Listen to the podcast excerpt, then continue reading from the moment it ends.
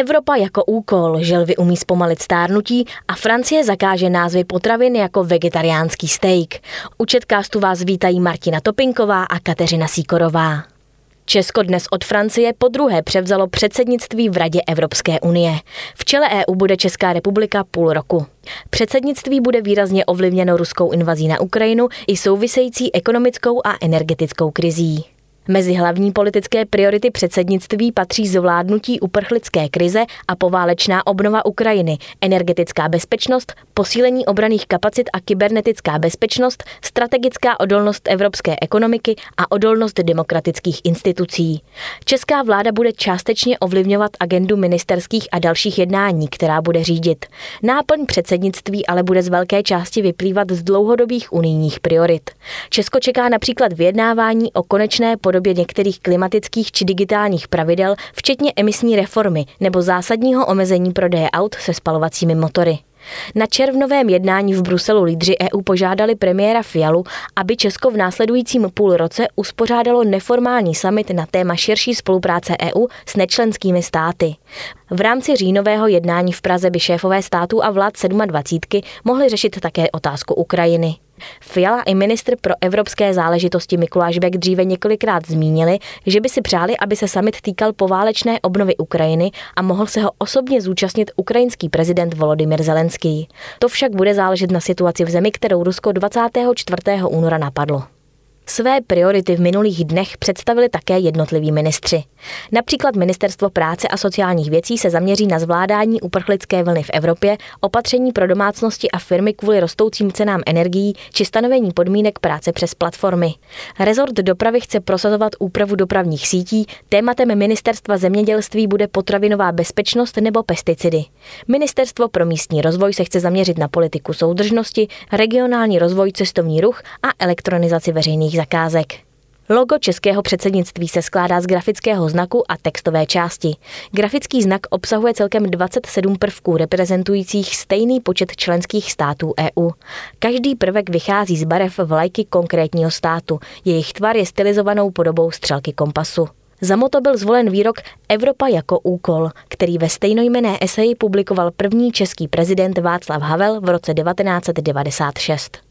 Poprvé Česko stálo v čele Rady EU v první polovině roku 2009. Předsednictví bylo výrazně ovlivněno březnovým pádem vlády Mirka Topolánka. Současný kabinet spolu a Pirátů se starosty a nezávislými se podle dřívějších vyjádření svých členů podobného scénáře neobává. Rozpočet nynějšího předsednictví má být oproti roku 2009 výrazně úspornější. V letech 2007 až 2009 bylo vyčleněno 3,75 miliardy korun. Nyní se celkové výdaje předpokládají o 1,5 miliardy nižší.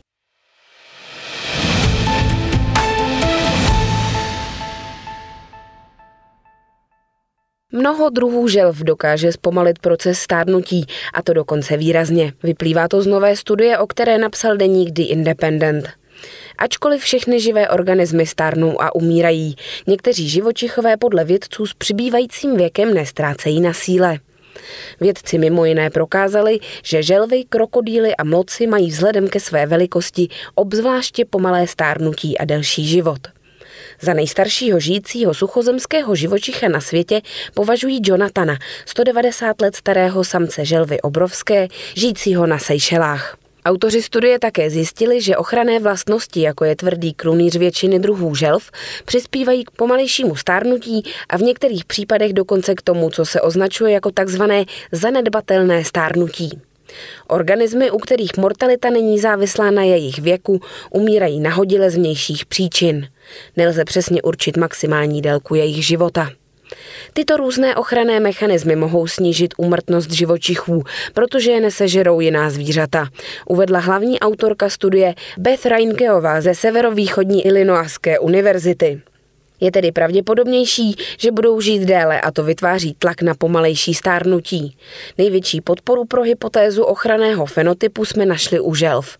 Opět to dokazuje, že želvy jako skupina jsou jedinečné, dodala vědkyně. Zjištění naznačují, že stárnutí není pro všechny organismy nevyhnutelné. Při zkoumání želv žijících v zoologických zahradách a akváriích autoři studie zjistili, že z 52 druhů jich 75% vykazuje extrémně pomalé stárnutí a celkem 80% z nich stárne pomaleji než moderní lidé. Pokud pochopíme, co umožňuje některým živočichům stárnout pomaleji, můžeme lépe porozumět stárnutí u lidí a také můžeme informovat o strategiích ochrany plazů a obojživelníků, z nichž mnohým hrozí ohrožení nebo jsou ohroženi, říká další z autorů studie David Miller. Podle studie jsou některé z těchto druhů želv dokonce schopny snížit rychlost svého stárnutí v reakci na lepší životní podmínky v zoologických zahradách a akváriích ve srovnání s volnou přírodou. Zní to dramaticky, když řekneme, že vůbec nestárnou, ale v podstatě se pravděpodobnost jejich úmrtí s přibývajícími léty nemění, jakmile překročí reprodukční věk, řekla Reinkeová. Výsledky jejího výzkumu zveřejnil odborný časopis Science. Podle vědců však skutečnost, že někteří živočichové vykazují zanedbatelné stárnutí, neznamená, že jsou nesmrtelní. Znamená to pouze, že riziko jejich úmrtí se s věkem nezvyšuje. Všichni nakonec zemřou v důsledku nevyhnutelných příčin, jako je například nemoc.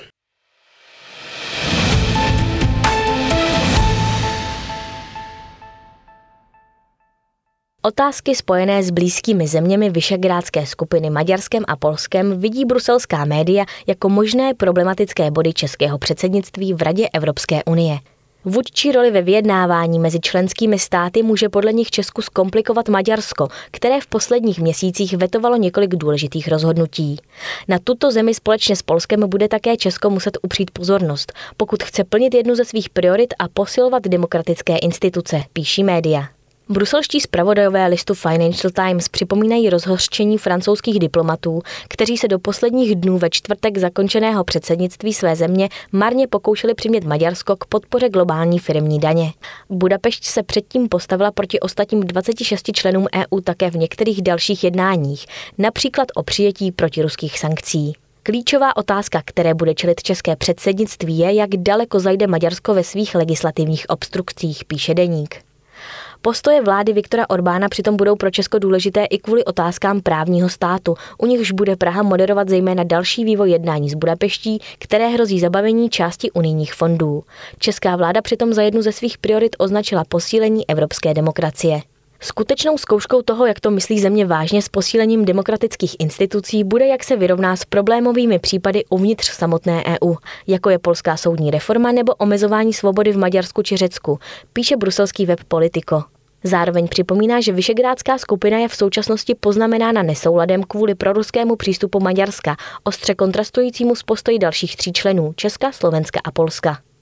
V Bruselu je přitom Praha stále mnohými činiteli vnímána jako tichý spojenec polské a maďarské vlády v jejich problematickém přístupu k justici, médiím či právům sexuálních menšin. Podle médií má nyní Česko příležitost se vůči porušování evropských hodnot jasně vymezit, což dosavadní vlády neudělaly. Ačkoliv nastupující české předsednictví hodně zdůraznilo projev Václava Havla z roku 1996 Evropa jako úkol, zatím není jisté, jak chce Praha v tomto směru dosáhnout reformy.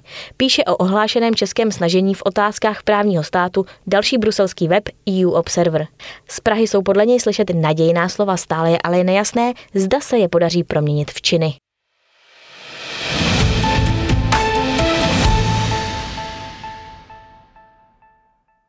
Pláž ve Sloviansku na východě Ukrajiny láká bílým pískem, převlékacími kabinkami a průzračnou vodou. Atmosféru ale kazí výbuchy raket a střel.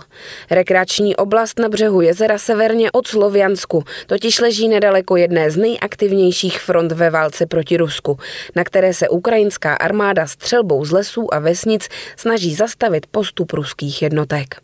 Některé milovníky koupání ale od návštěvy pláže neodradí ani boje.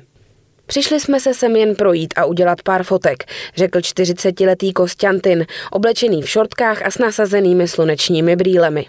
Chtěli jsme se koupat, ale je příliš chladno, dodává. V obvykle sluncem zalitém regionu totiž bývá zataženo jen vzácně. Pláž je pláž, říká a fotografuje přitom kamaráda Denise, který cvičí na pláži. Jezero bylo kdysi proslulé svou slanou vodou, která má prý léčivé účinky. Sanatorium, které tu bylo postaveno, je dnes zavřené. Fronta je odsud asi 10 kilometrů a ukrajinská armáda tento týden uvedla, že ruská vojska obnovila ofenzivu proti Sloviansku. Je to hezké, lidé si sem chodí zaplavat. Chodíme se také dívat na labutě, říká 39-letý Danilo, který jel se skupinou přátel na kole po pláži nakoupit potraviny do Sloviansku. Danilo pracuje v nedalekém městě Mikolajivka jako zámečník v elektrárně, která kvůli válce ukončila provoz. Na jedné z chatek na pláži září oranžový nápis Buďte letos v létě šťastní. Lehátka jsou však pod zámkem, stánky se zmrzlinou a masážní salon jsou zavřené. Před válkou jsme sem často chodili, letos jsem tady teprve po druhé. Vzpomíná Kostjantin a vysvětluje, že pomáhá svým vlastním způsobem. Krmí opuštěné psy, kteří na Ukrajině zůstali po útěku svých majitelů do bezpečnějších částí země. Nebojím se, protože už jsem byl pod palbou, říká Kostjantin. Ruské bombardování zažil na konci února v evakuačním autobusu z Charkova na severovýchodě Ukrajiny. Při jeho vyprávění jsou i tentokrát v dálce slyšet silné výbuchy. Díky tomu, co se teď děje, si uvědomíte, že život není tak nebezpečný. Strach lidí je nebezpečnější, protože to, čeho se bojí, se stává skutečností, říká Kostjantin. Ti, kteří odmítli evakuaci, se od začátku konfliktu stali velmi autoritářskými a necitlivými. Myslím, že je to forma nervového stresu, dodává. Jsou tu i tací, kteří čekají na příchod Rusů. Vloží se do hovoru jeho přítel Denis. Myslí si, že to bude lepší, že dostanou od Rusů důchod. V roce 2014 Sloviansk obsadili proruští separatisté a Ukrajině se podařilo získat město zpět až po dlouhém obléhání. Kdysi zelené poklidné městečko dnes nemá plyn ani tekoucí vodu a dodávky elektřiny jsou nestabilní kvůli poškození sítě, které je podle radnice obtížné opravit.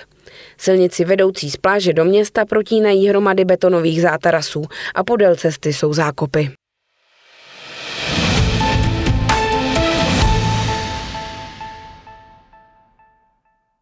Francouzští výrobci potravin nahrazujících maso už nebudou moci pro své výrobky používat názvy jako vegetariánský steak či veganská klobása. Od 1. října 2022 jim to zakáže nový zákon, který oslavují zástupci masného průmyslu. Nadále nebude možné používat terminologii tradičně spojovanou s masem či rybami pro produkty, které nemají původ v živočišné říši, stojí ve francouzském úředním věstníku. Zákon začne platit 1. října 2022, výrobci potravin mají ale čas až do konce roku 2023, aby změnili názvy produktů vyrobených před 1. říjnem. Již roky připravovaný zákon je podle předsedy Mezioborového združení pro skot a maso Žána François Giarda zásadním krokem ve prospěch transparentnosti a informovanosti spotřebitele, jakož i ve prospěch zachování produktového know-how masného průmyslu. Národní federace svazu farmářů požaduje, aby vláda přinesla spis i do Bruselu, aby pravidlo platilo na celounijní úrovni a nevztahovalo se jen na produkty vyrobené ve Francii, jak tomu bude nyní. Francouzská národní observatoř rostlinných potravin naopak uvedla, že zákon staví Francii do konzervativní pozice a proti proudu evropskému řešení současných problémů. Na úrovni EU výrobci mohou svým rostlinným produktům dávat názvy tradičně spojované s masem. Výjimkou jsou ale produkty na bázi živočišného mléka, například jogurty či síry. Jejich rostlinné náhražky v názvu nesmí obsahovat tradiční pojmenování živočišných produktů.